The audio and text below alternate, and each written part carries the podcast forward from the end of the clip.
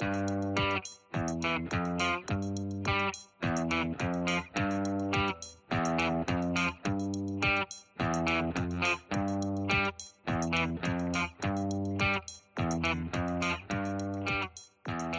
I don't know. You know, I think my luck and my chances are going to be better because Anthony Daniels is going to be at home.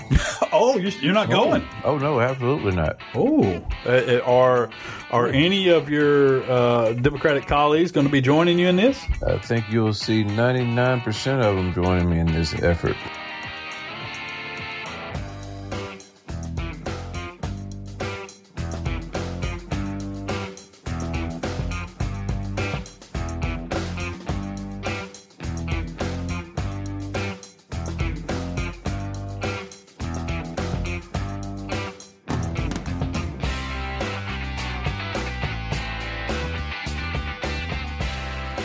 Welcome in to another week. It's going to be a more upbeat week on Alabama politics this week.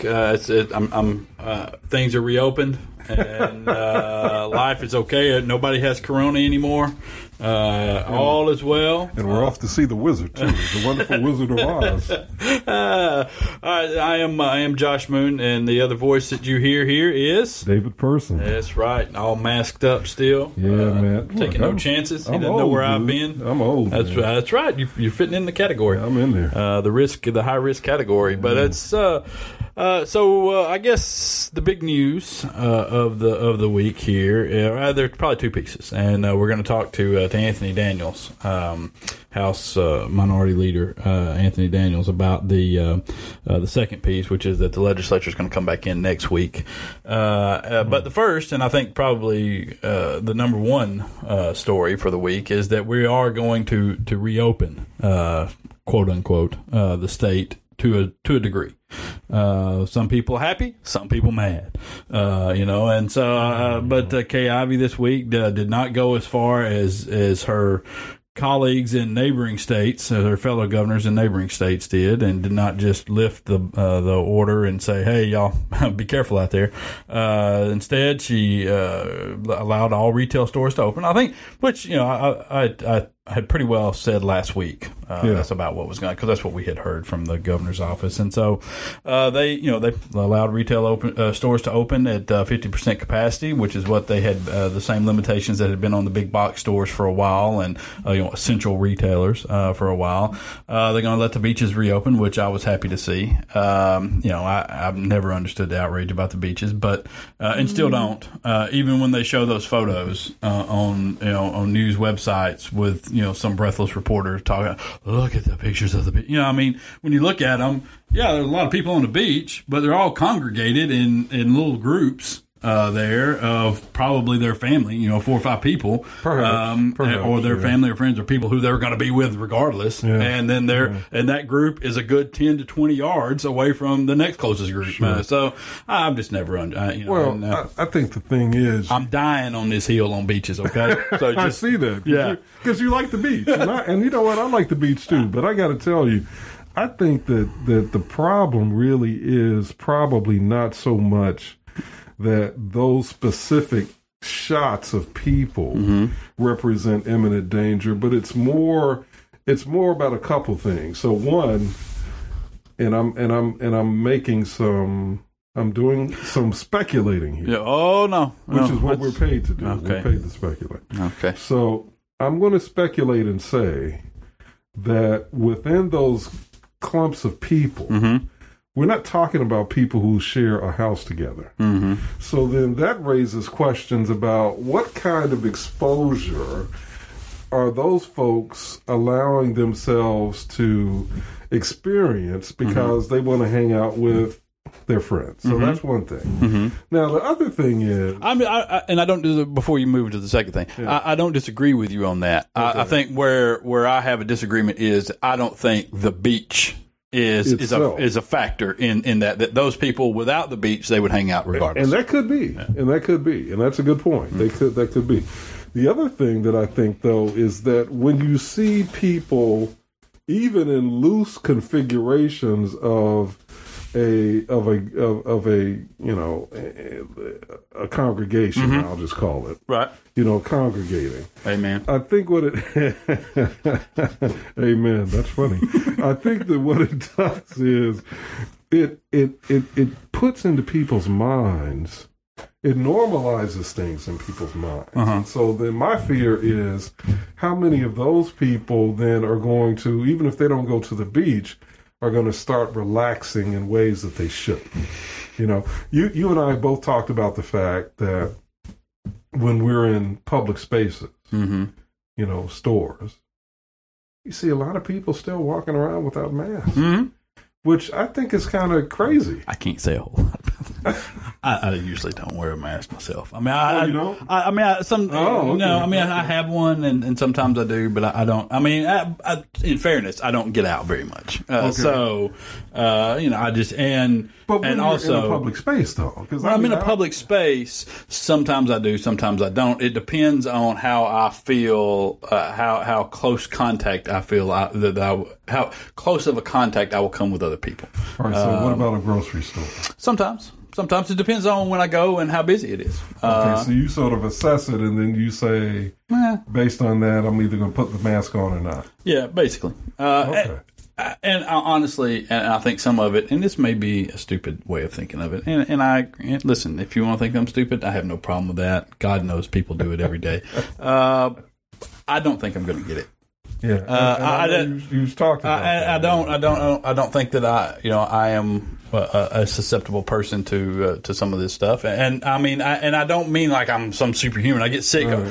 I have sinus issues out the, right. crazy. Okay. And so I understand all that. I will typically get a strep throat every other year, maybe every 3 or 4 years, something along those lines. I've never, ever tested positive for the flu, and I've had several doctors tell me that it appears that I am incapable of getting the flu, right. because I will have every single person at my household have the flu, and I won't have it. And even if I get sick, it will not test as a flu.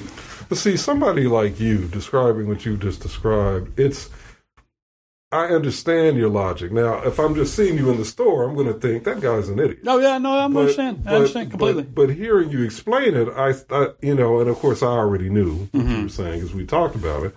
You know, I'm like, okay, I understand why you don't do it. Mm-hmm. But I don't think most people fall into your category. I don't, probably not. But I will say too, I am also a very. I guess standoffish person would mm-hmm. be the. I don't. I have a larger than normal area of personal space, so I don't, And I have told people in the grocery store, "Hey man, back up!" All right, and so I told the guy in line, I was like, "Hey man, if you don't mind, like a couple steps, just a couple steps," because he was right behind me, and I was kind, and I'm like, listen, I don't mean to be, like an ass or something here, but listen, what are we doing? I don't know where you've been, and so I keep to myself. I'm not chit chatting with the guy in the meat department. I'm just, we're in, we're out, I got my head down and I'm rolling. That's how I handle it. Mm-hmm. And I have, I have a mask. I actually ordered one the other night. So, I'm going to have another one. Because I'll tell you that my ultimate fear here mm-hmm. is that I have in some way a carrier. Mm-hmm. And that I would infect somebody else. Sure, which is very possible. Yeah, and I don't want to do that. And I'll tell you what else, as I listened to you talk, the other thing that comes to my mind about you is you may not be susceptible to the flu, mm-hmm. but this isn't just flu. Yeah, it's not the flu. It's, now listen, according to President Trump, who has a great mind for this, and his brother was like a super genius. His uncle was like a super genius at MIT. Genius, yeah. This is basically the flu. I don't know who you... And plus, what higher authority is there than President Trump? I have routinely been eating Tide Pods, so I feel like I have built up an immunity and chased it with Comet. Right, so I caught the Comet with bleach, and so I feel like we're done. Have you in your life ever listen? I'm going to tell you this right now. Mm-hmm. I am so tired of seeing people on social media defending that moron. And it's what really astounding to me. It really is. And trying to explain what he meant, quote unquote. No. Yeah. And let's even start here. Okay, so this guy says I was being sarcastic. Wait a minute. We're in the middle of a national crisis.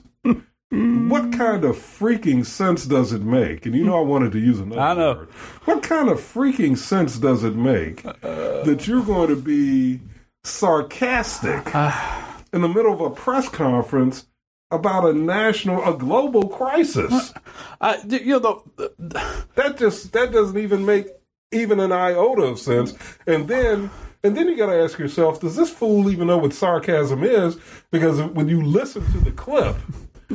You know, my God, he's not being sarcastic. He's being real. He's turning to the scientists saying, hey, can you look into this? Yeah. So let me just right now, for anybody who encounters this nonsense, and maybe it's dying down at this point, but for anybody who encounters this nonsense from your friends on social media, okay, or who tries to tell you that he didn't suggest injecting yourself with disinfectant, okay, what he suggested, prior to him talking, two doctors talked about their studies of this virus and the things that would kill it, okay? And they spoke of sunlight and a combination of sunlight and heat and humidity that kills the virus on flat surfaces outside, all right? That they talked in less than a minute or about a minute, it kills it. Also, certain types of disinfectant. They talked about bleach specifically. They talked about alcohol specifically. And so then this fool comes up and starts talking. And he's just off the top of his head talking to the doctor, whatever, Birx or Birx or whatever her name is, who just nods along with her scarves over there and just entertains this nonsense. And he starts asking her about a way to get the light on the inside of the body and then also about possibly injecting the disinfectant. Yeah. And that's what he's talking about, all right? And he spent too much time on it for it to be sarcastic. Yes. He was going into detail, asking questions, making requests. That wasn't sarcasm. Yeah. No. That was more tomfoolery from Donald Trump. And it's That's not BS from Donald Trump. And honestly, I saw somebody who tried to explain to me that he was told when he says disinfectant, he meant medical disinfectants. That's what they call certain types of disinfectants inside the body. Inside the body when some moron on Facebook. And it's just it was an explanation, and then the greatest thing ever was they came up with all of these explanations, and I want to say a couple of guys writing there, like Fox News and some of these other places, came up with all these explanations of what he meant, he really meant, quote unquote. And then the next day he says, no, it's all sarcasm. You know, it just undercut the whole thing. And then they were off on the sarcasm train, and I can't believe you liberals just take everything at face value. And it's so stupid. It's so dumb. And what has become painfully obvious in this is that he, nor most of the Republicans, have any idea how to lead. They have no idea. The only thing that they know how to do is to tear things down and to take shots at stuff. And so when there's an actual crisis there that they have to manage, and we also saw this during the Bush years and a little bit in the Reagan years, when they have an actual crisis that they have to manage, they fold like a tent. Yeah, you mentioned Reagan and the two Bushes, and I'll say I think even those men, all of whom I disagreed with politically, but they had more leadership capability than their pinky fingers. Yeah, and this guy has. And I should qualify that George W. during 9/11, I think, did about as good of a job as you could do. Oh yeah, he was fine. You know, right after it. And he went off the rails. Oh later. Yeah, with the Iraq thing and all that. You could have asked for a better president. You could not have. He was as great as anybody. And as bad as he was at Katrina, at a point in Katrina, he took a look around and said, I'm in over my head here. Yeah. I don't know what I'm doing. And he sent the general in down there. Which was a smart move. Yeah, which was, Honorary. But this guy, first of all, he has an ego that will never allow him to send somebody else in to, he's got Pence, which... Did you see Pence not wearing the mask? Was it Johns Hopkins? I don't watch. I mean, they just make me angry. They go to the hospital. And they... He goes to the hospital with his team there, and they have a policy that they tell him about before he goes that everyone must wear a mask. And he refuses to put the mask on. All I got to say about him, and, Donald Trump repulses me. Mm-hmm. Pence really disappoints me because even though I knew he was a right-wing conservative Christian zealot, mm-hmm. I thought that he at least had a modicum of sense. No, he didn't. And a modicum of self-respect.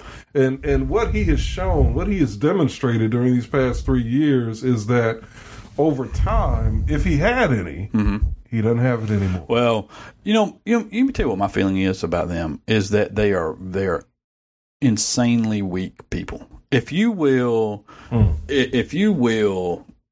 allow yourself to be led around by somebody who you know is a moron. Yeah. And it is not a matter of you doing it for the betterment of yourself, or you doing it for the and I mean that in a good way, because I mean putting food on the table for everybody, and the family, and making if you don't do this, then you're not going to have an income, and if you're not doing it for a situation like that, if you don't have any other choices, if you're doing it, that is a sign of weakness that I just can't wrap my head around. Well, I can't understand it. Yeah, well, it's weakness that I think is rooted in fear of his political aspirations being dashed. Yeah. That's the only thing I can think of. Yeah. Because the guy had a job.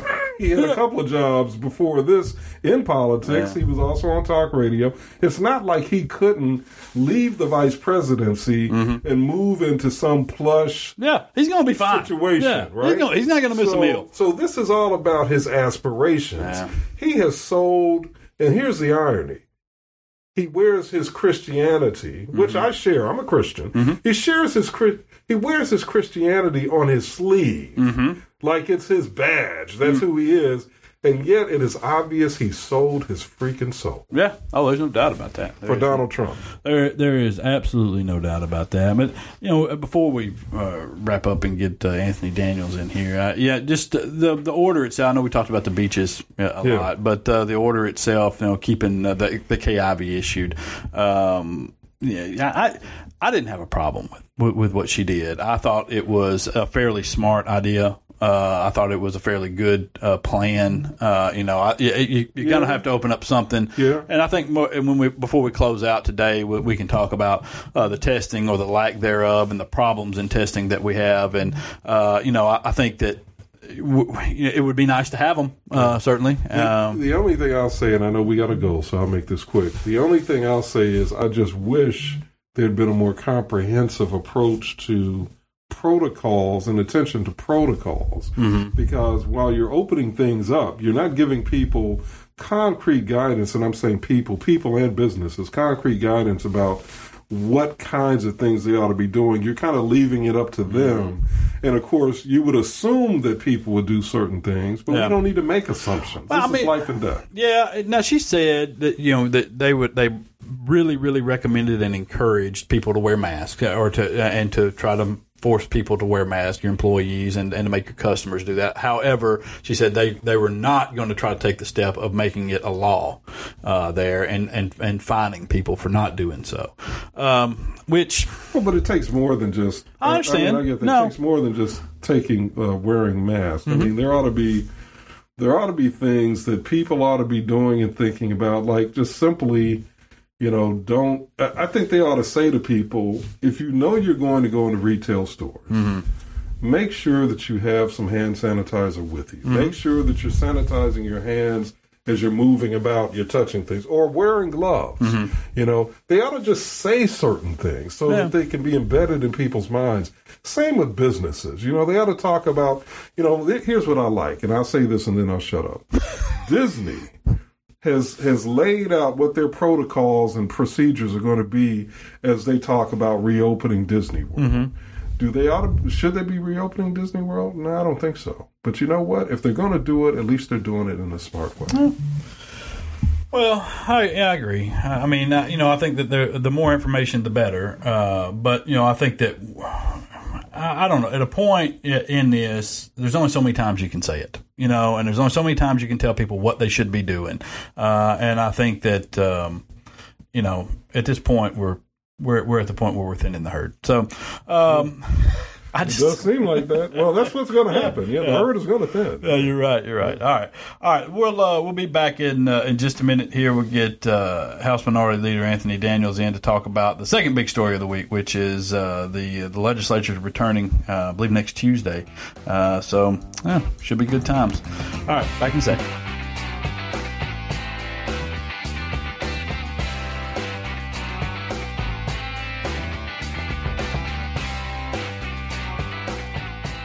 Welcome back in here. We are happy to again have on with us House Minority Leader Anthony Daniels, who, much to his chagrin, will be returning to Montgomery. I assume we can ask him, but I assume he'll be returning to Montgomery next week and risking his life a little less so than some of the old guys in the legislature. But welcome back, Anthony. I think we agree on this. The insanity of going back and doing this at this point is really off the charts, even for the Alabama legislature. And so, good luck, I guess. Well, I don't know. I think my luck and my chances are going to be better because Anthony Daniels is going to be at home. Oh, you're not going? Oh, no, absolutely not. Oh, are any of your Democratic colleagues going to be joining you in this? I think you'll see 99% of them joining me in this effort. Really? Wow. Now, will that prevent them from having a quorum, or can they still reach one without you guys? I think, they have the numbers to certainly reach a quorum without us, but, they have some individuals with some underlying health conditions, but I'm told that they may have a quorum. Mm-hmm. Looking at where we are, it doesn't make any sense for us to try to build a budget blindly. Mm-hmm. We know that, for example, David Person, last year he made $400,000, which is probably true. And then this year,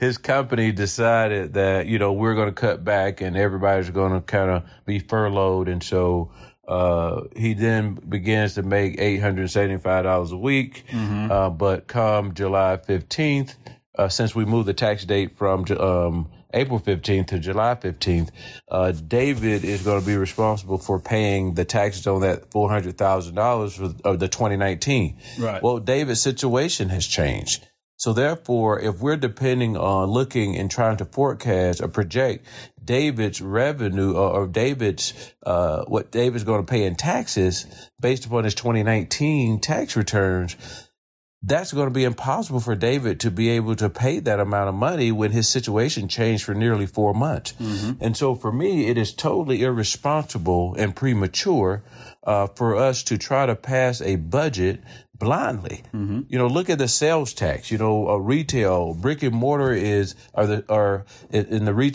sales tax that we receive from our brick and mortar stores is what feeds the Education Trust Fund as well. So the Education Trust Fund is funded by two things, that's sales tax and income taxes, right? There's no way to project in light of this pandemic what consumer behavior is going to be with the closures that we have to have, which is the right decision. And so consumer behavior is not going to improve until there is a vaccine that that's offered to everyone. You hear me? Testing is not offered to everyone at this point. So let alone once we get a vaccine, there's going to be a further delay to be able to get enough vaccinations for individuals so that they're able to protect themselves against this virus. So therefore, we're looking at about 24 months at best of really seeing things getting back to normal. And so I just don't understand how you can project consumer behavior and project, understand that, our revenues are going to change and this is our new normal for at least the next 2 years. And so counting your eggs before they, chickens before they hatch and the eggs hatch is just irresponsible and reckless and just not good public policy. Yeah. In addition to that, if you were to wait until, let's say, August, August or even September, mid-September, whenever, because you only have to have the budget in place for October 1, so the people will have some idea. So if you waited that amount of time, it also seems to me like that you would be better able to gauge what consumers are going to do and how they're going to adjust to this kind of change in the economy. What jobs may be able to come back, because I got a good feeling on May the 15th that most of these restrictions are going to be lifted, and so you're going to see. From that point forward, what is going to kind of be the new normal at that point, and what people are going to do and how they're going to react. And so it seems like you'd have a better idea about all of that, right? Absolutely. And looking at really at the federal funds, Josh, that have been sent down to the state of Alabama, I think is about $1.7 billion, which is supposed to be used to deal with the combating COVID-19. So adding more testing, do more contact tracing, all of those things. Those plans hadn't been put in place yet. And so consumer behavior is going to be predicated upon what is happening with this virus. So no one is going to go into a restaurant to sit down and eat when there's no vaccine, right? And then, and even when you're testing everyone, right? You don't know where they are going to go after you test them. So the contact tracing becomes extremely important, and then seeing some of the things that works. And so I think that, really there's no way that we're going to be able to anticipate a return and back to normal with just sitting back, hoping and wishing. But, this is something that stinks about what we're doing, going to the legislature next week. And frankly, I don't want to be a part of a process that is not transparent, that it does not allow the general public to be engaged in dialogue and debate. I've not seen one of the budgets thus far. And so how can I vote on a budget blindly? And how can any member of the Alabama legislature cast a vote on something that had very little public input? Anthony, you, I think, have been really smart and articulate about how you've laid out your rationale for this. And I agree with you 100%. But my question is about, what's the political impact going to be? I want to start there, and then I want to ask an economic question after that. But let's just start, first of all, with the political impact. What do you think the political impact is going to be of the Democrats sitting out? Well, I think that there's going to be the people of Alabama expect the Democrats to, or all those individuals that are elected, to make smart decisions. And to be able to budget blindly, knowing that this decision that's going to be made next week is going to end up putting us in a special session to deal with the same issues over again. So that's another $300,000 to $400,000 being spent of taxpayer dollars. And I would not be surprised if there are 2 to 3 special sessions, which will cost us over $1 million. And so there is no urgency to go into session next week to make a decision blindly, knowing that we're going to have to come back and correct it. I'd rather get it right the first time. I'm all about doing a budget, but I'm about doing it the right way, not right away, because you don't have enough data to make that decision. And so I can, in good conscience, the definition of working as a legislator is more than going to the legislature. We're working in our district every day. We're providing support to get PPEs, getting food to our constituents, educating our constituents on the ground. If I'm depending on serving my district of only going to the legislature, then I shouldn't be in the legislature. And so the whole argument about work and return to work to do a budget, yeah, it's our requirement, constitutional requirement, is to do a budget. But the timeline in which doing that budget and having the data so that we're informed on making that decision should also play a factor in this. Sure. That's being fiscally responsible. This is the and this is actually a follow-up. This isn't my economic question, but this is a follow-up to what you just said. I think everything you said is great. What I hope, and I want you to respond to this, what I hope is that the Democratic Party in the state of Alabama is going to really get that message out, that it's going to flood social media with, you know, pictures of our representatives at work in their districts, that it's going to flood social media with the message that you just articulated about how fiscally irresponsible it is to try to pass a budget without having all the data that you need. I mean, that needs to, you know, people need to hear that. They need to see it. They need to feel it. They need to understand it. Because I think the counter on the other side is going to be, you know, well, here we are, the Republicans hard at work, and where are the Democrats?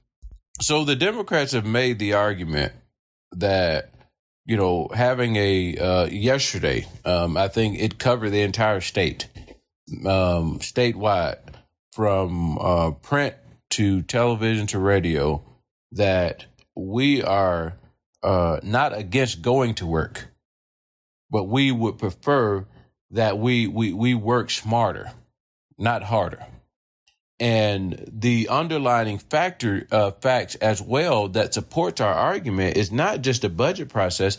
Even the governor of the state of Alabama mentioned in comments through different news outlets and saying that she's very surprised the legislature will go in session now, and when we don't understand what our revenues are. So this is a back room. There's something going on in the back room that we don't know about, that the public is not aware of. And so to have us go down there and be puppets and falling in line with a budget when we don't even know what our projections are, that to me is the same ideology and principles that individuals that are on the other side always articulate, being fiscally responsible and working smart. But right now, they're actually doing the opposite of the foundation of their ideology and the principles of their party. Well, I would say this: I think only a disconnected elitist would term going down to the legislature and spending about 4 hours a day, 3 days a week as going to work. You know, I mean, honest to God, I've seen them there. They're not digging ditches. OK, absolutely. And I feel that they're also trying to usurp the power of the governor you know, I saw a comment where we're talking about broadband, right? $800 million on broadband. Well, you know, that sounds good, but the only broadband that needs to be the emphasis on broadband that needs to be placed in this state is for those individuals that are unserved and underserved. Okay, we're putting broadband in places that have broadband all across across their entire community, and we're doing a second round of broadband in those places. When you have 40% of the students that have gone home with worksheets and have no one at home helping them, until we start having real conversations we just have more questions than answers, David. Yeah. And I tell you this, too. It also, on the broadband issue, it also would help a whole lot if the Public Service Commission that upholds the laws on these things would actually follow the law in terms of what constitutes service to a particular area, and stop, you know, counting service as them lining up putting one house online on the outskirts of the county, and that's what they've done, and, you know, to meet service guidelines and everything else that have been there. But you know, that's a whole other issue we could probably spend an entire show on. And it just, you know, I think you're right. And that's, you know, there has been a, when you say that there's something going on back room here, some shenanigans that's taking place here. And you know, they have fought too hard to get back down there during the middle of a pandemic. when I know them, they're not the bravest bunch of people that I've ever run across. And they sure don't put that much of a premium on serving the public. And two, they've seemed to have gone out of their way to exclude both the public and the media. Which included holding what was essentially a secret budget meeting 2 days ago. That even some of their paid mouthpieces that they've got running websites were complaining about on Twitter and other social media outlets because they didn't have any idea about it and are skeptical about what's going on. And I think that there is some real nonsense about to go down here. And so everybody ought to hold on to their wallets. Yeah, it's just really unfortunate and very disappointing. And I really don't mean to make this a partisan issue, because I certainly think that it's a bipartisan issue, that there are individuals that feel the same way that I do. But, you know, it's just really, really unfortunate, that we are, we're dealing with this. And for me, it is, you're putting members that are on the average age, David, in their 60s at risk. You're putting people with underlying health conditions at risk. There's no way to social distance 6 feet in a chamber that where 105 people are expected to go in. OK, there's no I recommended that we do testing of all legislators and have them self-quarantine for 24 hours, all right? And then return the next day when the results are done the following day, to then have them go into the state house. But that wasn't even considered. And so we are putting folks' lives in danger for someone's backroom deal. So let me ask you now the economic question I wanted to ask you. You are, I think, painting a picture that is very realistic when you talk about the fact that we're going to be entering this sort of new normal, and that it's probably going to be with us for at least 2 years. Before me, and of course I know you're basically saying that. At the end of that 2 year period, we should have a vaccine, and then, perhaps enough people will be tested and inoculated so that we can really begin to reconvene or convene and congregate as we normally do. But here's my question, my economic question. During that 2 year period that you're talking about, and I think that's a realistic assessment, how do you envision the state providing leadership and guidance as it relates to what needs to happen in an economy that's going to be functioning dramatically differently, where we're going to be more virtual and more remote, and yet people still got to work, businesses still have to run? So I think the only way to really do that is through testing and contact tracing, and encouraging individuals to continue to self-isolate within their own families and their own homes. I think that we have to operate with caution, but also for a lot of our businesses, there are some, David, that haven't figured out how to operate digitally, right? And so helping with investments and from a state perspective, and with helping small businesses and providing incentives to those that are transitioning to becoming more of a digital, or being able to work digitally and operate in this new normal. And so I think that that's what we owe to our people. And giving them an opportunity, because what I'm afraid of is that even with the PPP loans PPP Paycheck Protection Plan and the EIDL loan, I don't think that that's going to help companies sustain if, in fact, there's the fear among consumers that there's still all this uncertainty out there. There's not we've not tested broad or widely. We've not done contact tracing. We've not done everything that we need to do to move the ball forward. And so until we start laying the groundwork to help companies and entities transition and easing the fear of consumers and by doing the right things, I don't think our economy is going to rebound for the next 2 years. And so minus doing those things, I think that we're in real big trouble. I think at this point, I have completely given up on there ever being enough adequate testing and tracing. I don't think there's going to be.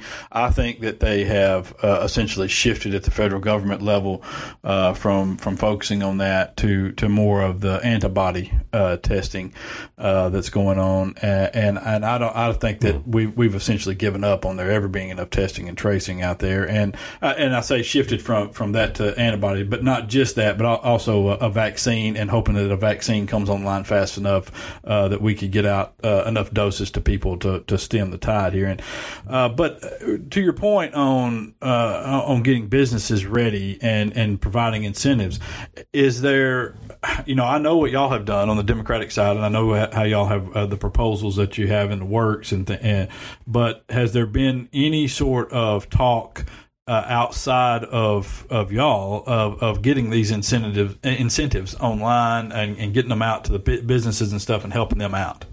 Well, so what we're waiting on right now is we know that the $1.7 billion have been put in the state of Alabama, and we are waiting for hopefully the governor's office will start to put together a group. They did it in Tennessee, where they put together a group to oversee, have oversight over how we're spending those dollars, so that you're able to kind of get things back to normal. And having a seat at that particular table is going to be important as we move forward, instead of the legislature trying to take the $1.7 billion and spend it on broadband and not really specify and focus that in, zero that in on the areas of need. That's why we have more questions than answers. We don't know what our hospital infrastructure is going to be like after this. The hospitals were, they had to suspend their elective procedures, right? And even with them being restored, there's still going to be this fear, right? And so I think that until we can really broaden the testing, and I have a meeting today with someone about testing, and they've done some work in South Korea and provided support and a lot of testing. I think that's something that's going to be helpful. If we can get them connected in the state.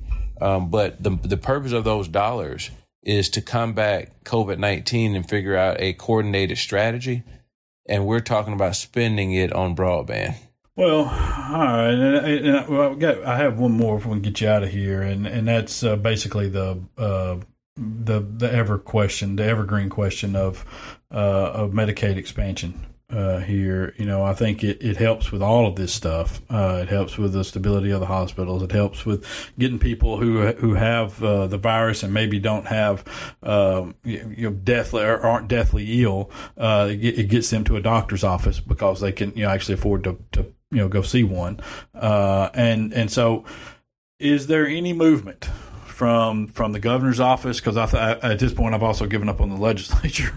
So is there any movement from the governor's office on the possibility of expanding Medicaid? Well, I think that right now, realistically, even if there wasn't any conversation before, it certainly has to be the primary conversation today. I don't think there's anything else that's more pressing than having conversations about the expansion of healthcare. And those conversations I understand are taking place all around, from legislators from the legislative branch to the executive branch. And so Those conversations are real. And also on the federal level, you know, our federal delegation members, Senator Jones and Sewell, have been shouting from the mountaintops. In fact, they have a bill in Congress to give Alabama, try to provide Alabama, give them an opportunity to go back when the federal government was paying 100% for the first 3 years. And so all of those things are really getting legs, but we just have to keep pressing the flesh. Well, listen, I hope y'all are successful in pressing their hand on this, because the Medicaid deal is vitally important for everyone in the future, and I think in the short term, it's a ridiculous notion for everybody to go back into the legislative session and do that, and I think it sends a terrible message to the public that when you're trying to tell people to only go out when you need to, and you have your state lawmakers going out when they don't need to, I think is a pretty awful message. But that's just me and common sense. I don't know. That's how it goes, I guess. But listen, we know we kept you a little longer than we said we were going to, so we appreciate you coming on and spending some time. But then again, you're just sitting at the house anyway, right? Well, no, I'm at work. I'm hard at work all day. Yeah. That's what I was being sarcastic. I was being sarcastic, like the president. So. But I do have my bleach. All right. I do have my bleach. Yeah. Oh, good.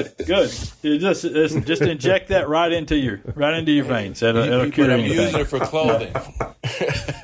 Oh, white clothing. Well, that's listen. If that's the way you want to waste it, that's fine. All right, it works better in your lungs. I understand. All right, that is House Minority Leader Anthony Daniels. Take it easy, Anthony. Thanks, Dave. We really appreciate it. It's kind of big news that the Democrats are apparently not going to go back into to the session. They're going to make a stand. Good for them. I love it. Yeah, that's something else. So we'll. Whew. Again, my, and I say I love it. I love it. I do. I know where you're going. The messaging, they get that messaging out. Well, there. The messaging. I'll tell you this. My other fear is that the Republicans will see zero resistance whatsoever to doing whatever the hell they want to do. I mean, now there's been little resistance to that, because that's the way we voted here. So they don't have to pay any attention to Democrats most of the time. Right. But at least on their crazier things that they do, the Democrats have been able to force them into a corner and at least put them on record saying crazy things. Mm-hmm. So without them there. I don't know. That gives me some fear. So, but listen. How much worse could it be? How much worse? I mean, we're. I mean, I think. I know. I know. As the old folks would say, we're just floating by the grace of God. This whole thing is the craziest situation. Yeah. With the craziest set of leaders we could possibly have. Indeed. And I will say, before we close out, I think you're right about Governor Ivey. On balance, she's not been extreme. The thing that I like about what she's done, and again, there's a lot of stuff I don't agree with the governor. Of course, yeah. But the thing that I like that she's done is she has maintained the position that she's going to try to make data-based decisions, and it does appear as though that's what she's doing. It would be nice if she did it in every other instance, wouldn't it? I mean, use the facts and the data. And, honestly, I got to tell you, one of my most favorite things that she's done is continue to give the middle finger to Mo Brooks. And that, listen, you can't be all bad in my book if you're doing that. All right, we'll be back in a minute.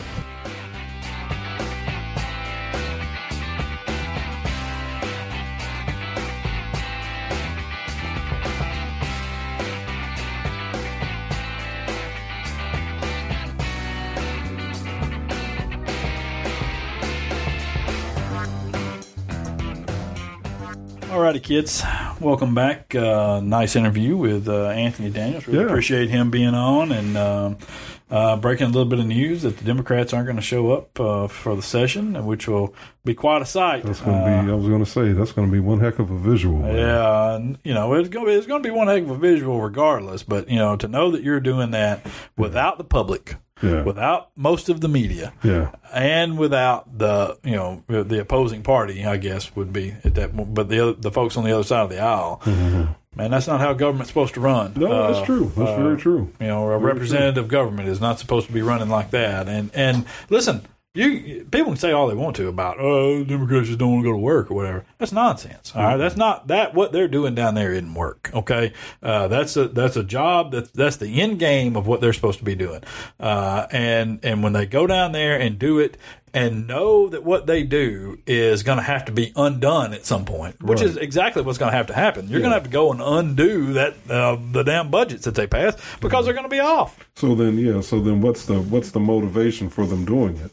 And that goes back to what Anthony was saying, which is there's something going on in the back room. Yeah, there are a lot of people nervous. What is that something, I wonder? And the two things that come to mind are gambling and education. Education has a big pool of money. And there's a big pool of money to be made from gambling there. And so you worry that one side or the other in that gambling fight has bought off somebody and they're going to, try to force through a bill somewhere that opens up a lottery and gives, one group or the other, a monopoly on gaming, which the voting public has made clear that they do not want to have happen, or that there's going to be some more shenanigans going with public education, which I think Del Marsh is known for his shenanigans with public education at this point, and no one trusts him. And I know I've talked to a lot of folks with AEA and the superintendent's organization there, and they're very, very wary of what's going on with him and that. So. We'll see. We'll see if this applies any pressure and puts, maybe encourages them to stop. I'll tell you what would help is if a few of these Republicans, and I know four for a fact, who are scared to death about going in down there because if they catch this virus, they're pretty much dead. Well, these are old guys. These are old guys. Well, 2-3-year-old guys, and one is a person who has an underlying condition that would basically be a death sentence for if he got a severe case of coronavirus. Wow. And so, we'll see what happens. We'll see if anybody joins them. Well, they need to take that seriously because I'm going to tell you, man, just in my circle of friends, I have begun to hear increasingly more stories from around the country of people who are catching it and dying from it. Yeah. So I think that's something people, and these are younger people in some cases, so they need to really take this thing seriously. Yeah, and as we get back into this thing, and we reopen the state and everything else, the one thing that everybody said that we needed to have to reopen safely and to get back to normalcy is testing and tracing capacity. Yep. Well, we don't hear that very much anymore because we clearly do not have testing and tracing capacity anywhere close to what they should have been or anywhere close to what was promised by the Trump White House. And it has been...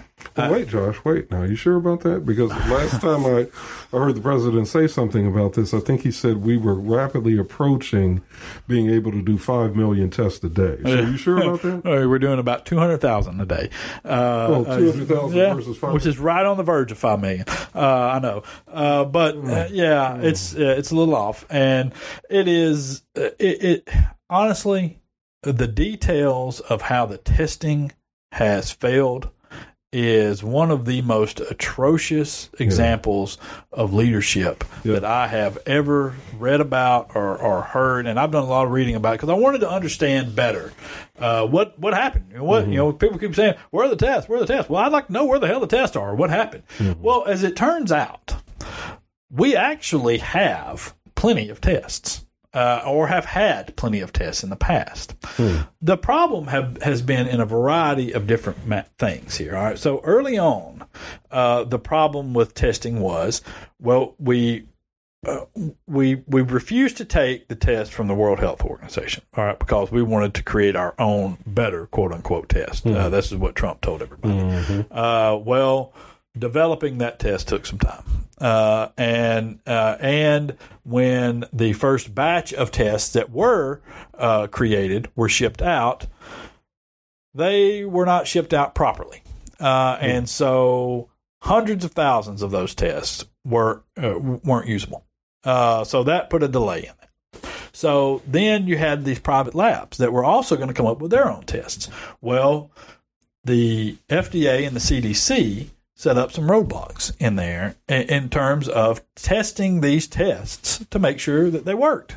Which is okay, but the companies and the labs claimed that they were taking way too long to do these tests, and that there was a backlog of things, and so they weren't getting them out.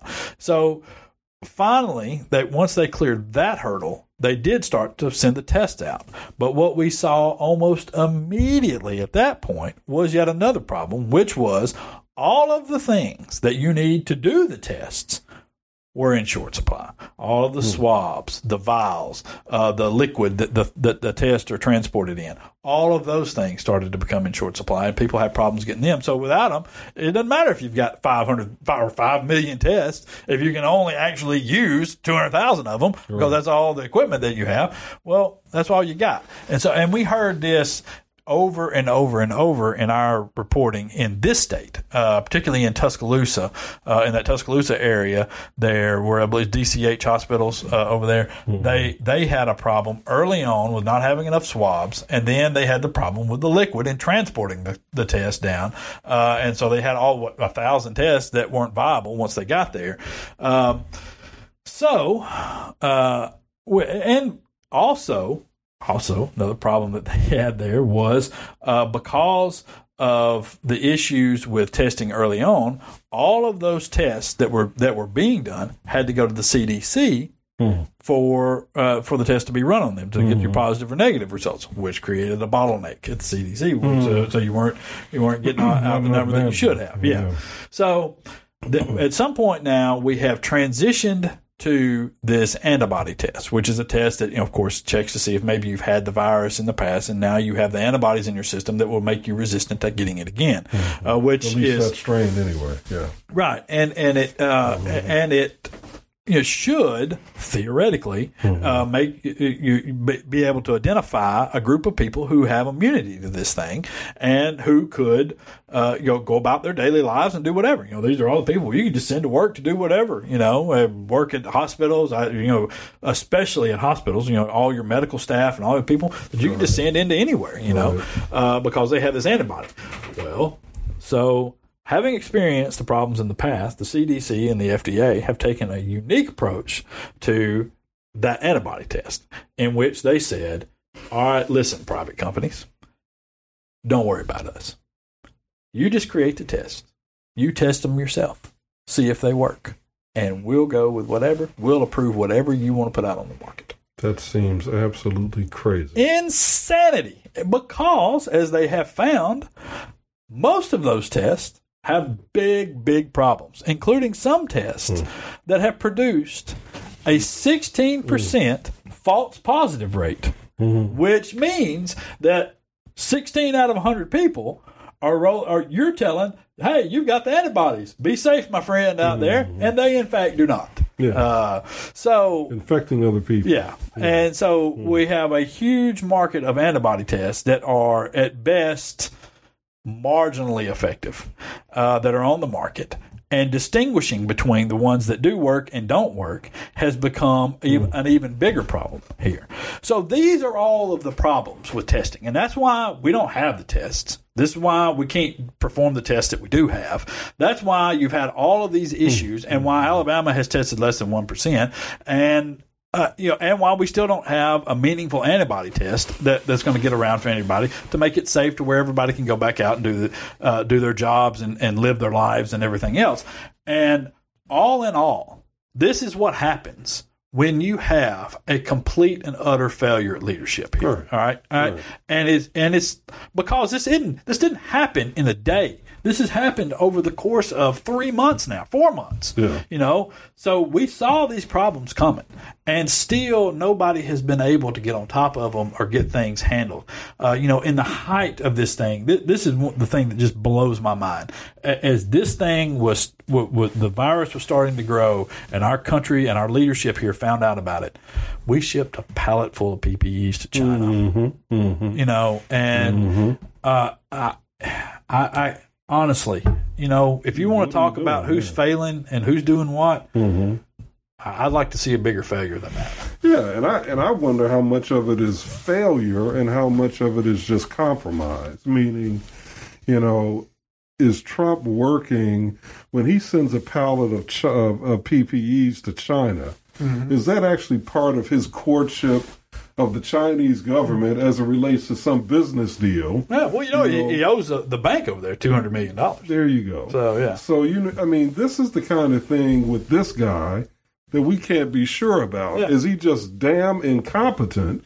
Yes. Or worse, is he just corrupt? I think there's a combination of the two. Well, that's a hell of a combination. I know. It's a combination that you do not want in your president. But I think that there's a combination. And I'll tell you this. If you watch what he does on a daily basis and you watch how he behaves, he wants no part of this. He wants to, I don't accept any responsibility. I don't want to deal with this. Let the governors deal with it. Yeah. He doesn't know. It's a problem that he has never been able to fix from the start, and he's never going to be able to fix it, and he knows he can't fix it. And he wants to get the hell away from this thing as fast as he can, and he cannot figure out how to put any distance between himself and it, and so he just has no clue. That's because he's the freaking president. Yes, he shouldn't be putting any distance. That's absolutely right. Yeah. He ought to be manning up the way every president that I've ever voted for or against would have done. Yeah. Every single one of them would have done. Reagan, the two Bushes, exactly, Clinton, Obama, all of them would have manned up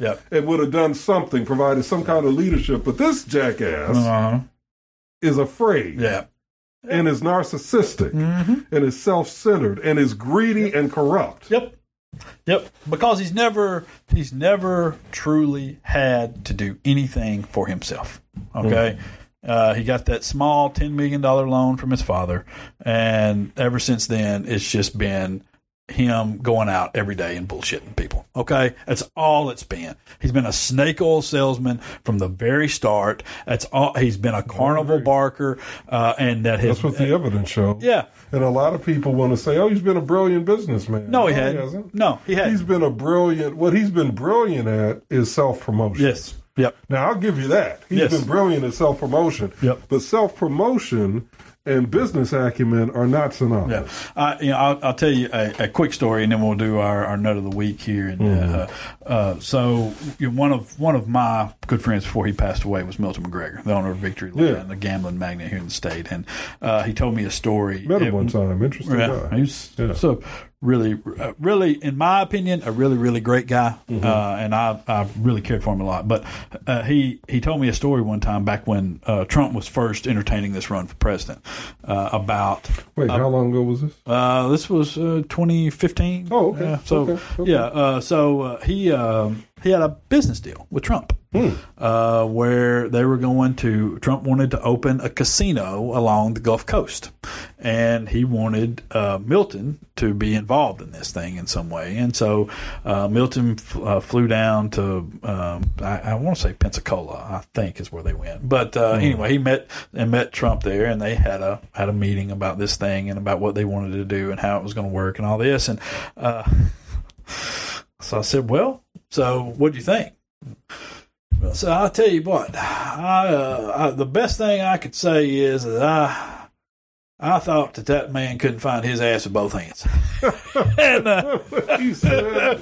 And I said, really? He said, oh, he was so full of himself, and he said he talked about nothing but himself and what he was going to do and how this was going to work and what he was going to be able to get people to do, and he didn't have a damn clue. He said he didn't know how anything worked, what the laws were about anything, but he was just going to make it happen. And he said I left out of there thinking, I hope I never see him again, and I don't understand how that fool's ever made a dime. Wow. Now, there was more colorful language in than that, but it was. And he said, "I would never is I tell these people who are out here voting for him that man will con you, and he will say whatever he's got to say to help himself and nobody else. And he said, because he wanted, that's the kind of deal he wanted. He wanted all my money in it. Yeah, he said he wanted all my money in it, none of his. Yeah. And he said that's the guy you're getting. And he said, so I said, yeah, and he had him pretty well pegged. And that's exactly who he is. He wants all of you. He wants you all in, and him to never lose anything out of it. And whatever benefits him most is exactly what he'll do. So that's your president. All right, let's do another of the week and get out of here. What do you say? Yes, sir. Let's do it. All right. Well, we last week we had a runner-up for nut of the week, and we chose John Merrill. Yes, we did. And we decided to skip Mo Brooks, and let Mo slide, because I think everybody considers him a daily nut. But this week we're going to move into number one. He's on the chart, on the Casey Kasem top 40. We're moving Mo. Yeah, he's moved himself on up. Right? Are you talking about dating yourself? As old as I am. Keep reaching for the stars, my friend. Mo Brooks has reached for the stars and made it to number one on the Nut of the Week list. And I don't know how anybody – I cannot – I am at a loss, and at a continual loss, for how Mo Brooks represents the city of Huntsville. It's just one of the smartest areas of the state. Yeah. One of the areas of the state with the highest population of educated people. It is you drive around here and you talk to people. It's got to be the Madison County area has got to be one of the more – I don't want to say liberal, because I think there's a difference there. But it's a society of thinking people. Okay, they put thought into what they're doing. They have consideration for people. They're caring people. We have found that since we moved back up here a couple of years ago, we have found the area to be great, with great people who really, really like are accepting of immigrants. You have pockets of racists and things like that. And we know where they are. But in totality, there in the area of Madison County and around, I would say you're looking at a very inclusive society. All right, would you agree with that? Is that fair? I think that's generally true. Now, I think obviously there are pockets, and then I would say that there is a let's see, how would I put it? I think there is, in this part of the state, there is more of an inclination to be open-minded than not. But there still is a sheen, not sheen is not the right word. There's a strong strain of intolerance, and I think the kind of conservatism that is not compassionate, right? That continues to be present and isn't going anywhere, and that kind of explains. You're saying you don't understand how. I think that in part explains how Mo continues to be the person that they're sending back to Congress. Well, I think I can kind of explain it to myself better with one word. All right, what is that? Gerrymandering. I think the only way you can get a person of Mo Brooks' dumbness. It's a good word. Of ignorance, of Mo Brooks' level of ignorance. The only way you can get that person to represent Madison County, Alabama, is through severe gerrymandering that takes in a number of areas to offset that huge population of people. And you had to do some real work to get Mo Brooks enough people to offset the smarter thinking people of that county, because this is not a Republican Democratic sort of thing, okay?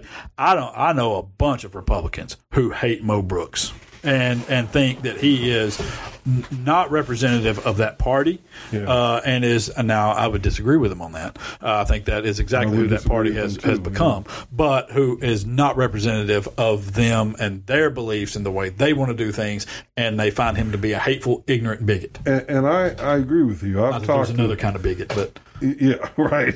Yeah, so you're just highlighting and underlining exactly. That. Yeah, but I've met and I know some who are in that category too. But I think these are also the same people who say, well, if I've got to choose between Mo Brooks and fill in the blank, they're still going to vote with Mo. And they do it. They put him in. You look at the numbers. They put him in. You know what they do? That how their excuse for doing it is the straight ticket voting. That straight ticket voting allows you not to bubble in fill in the circle out beside some pretty awful names. So you think that's what it is, and that may be. I hadn't thought about it like that. That's exactly. So it's not necessarily a vote for Mo, but a vote for the team, right? It's because I bet you this. I bet you had whenever they had the runoff in the Senate, if there had been a straight ticket voting option there for Roy Moore would have beat Doug Jones because you would not have had to bubble in Roy Moore's name. You could have just voted for the team, man. Just vote for Republicans. You know what? That's a really interesting point. And don't be an outcast from your friends. You know, because now you can just vote for the team. Dude, would you vote? You vote for Republican? Of course, I voted Republican. You know, and nobody come up to you and said, "Did you vote for Roy Moore?" And you would have to say, "Yeah, I voted for Roy Moore," because instead you voted for the team. So the underlying logic there then has to be also that the worst Republican is still better than the best Democrat, even though we all know the truth here. And that's people are there's no change in the minds of a lot of people, whatever. At some point, maybe when your decisions put you out of work enough or kill enough of your friends, then you'll make this change. But until then, but. To get back to our guy, our honoree at the top of the list here, Mo Brooks. Mo Brooks was again angry at Governor Kay Ivey, who at this point has really just completely ignored Mo Brooks and his white people council that he put together to advise her on opening everything back up immediately. And Mo sent out a series of tweets and did some interviews around telling everybody about how awful her new safer at home order was because it didn't go far enough in reopening the state and allowing people freedom to do everything. Now, Mo is also a big proponent of the plan by the president to force meat packing companies back to work. But using the the military deal where he can force people back to work. Protection Act, and so that's apparently freedom to do that. And force people back to work, but it's not freedom. It's tyranny of some sorts to say you're shut down and to save people's lives. Okay, the logic. Yeah, the lack thereof. Because this isn't freedom. Okay, this isn't freedom here. This is going to force some people. If you do this, it's going to force some people back to work. In areas where they have a higher risk of being of contracting this virus, and possibly some high risk people of doing that, and I just can't. Who's voting for Mo Brooks? For God's sakes, man! You said it's got to be these straight ticket people who are just of the mindset that the worst Republican is still better than the best Democrat, which is a real immature, illogical way to approach electing people to office. Let me read a couple of Mo's tweets. Bars and restaurants from operating indoors. He's talking about Ivy's order, preventing bars and restaurants from opening indoors. Restaurants should have the freedom, all in all caps, to decide how to best protect customers, and customers should have the freedom to choose. Government should not pick winners and losers in a free society. So citizens do that. Every inflection is all caps. Yes. Wow. Yeah. Okay. He loves it. Bottom line, if state government deprives citizens of God-given, hard-earned freedom and right to earn a living, state should compensate every citizen for all losses suffered. So Mo then pivots to a complete socialist society where we're going to just pay everybody. Yeah, we're going to pay all the businesses and everybody. Make up your mind, dude. Are you capitalist or socialist? Man, honest to God, that guy is. That's the worst of Alabama. But you know what? You got options. People have options, and choose some of them. Get out. I'll tell you this. Do what David suggested. Retweet your Democratic folks. Not just retweet, but put on social media and talk to people and tell your friends and spread it around. Yeah. When you see the Democrats who are out there actually working for people and doing what they're supposed to do and not considering just showing up in Montgomery as their job, make sure you tell people about it. Let them know what's going on. Let them see what's happening in your community and with those people. And the more we do that, I think the better off the Democratic Party will be. And if the Democratic Party is doing better, then I think the working people of Alabama will be doing absolutely better. The state will be doing better. All right. Well, that's probably all I got. You got anything else? Nothing else other than keep washing your hands and wearing your face mask. And please, when we're in Walmart or Publix or wherever it is, put on a face mask. Okay. And stop. I feel like you're talking to me. Well, no, I'm not really talking to you. I'm thinking about the many people that I pass, and I know I'm going to pass in a few minutes when I go into one of these stores. That's going to be walking around like, la-di-da. La-di-da. La-di-da. Oh, we like to party. Yeah. I love it that you got that. That's really good. You like that? Well, I'm old like you. All right, we're going to slide out of here, and I hope y'all enjoyed everything. We'll be back. Be back next week, same time, same channel. Right, until then, thanks, Chip.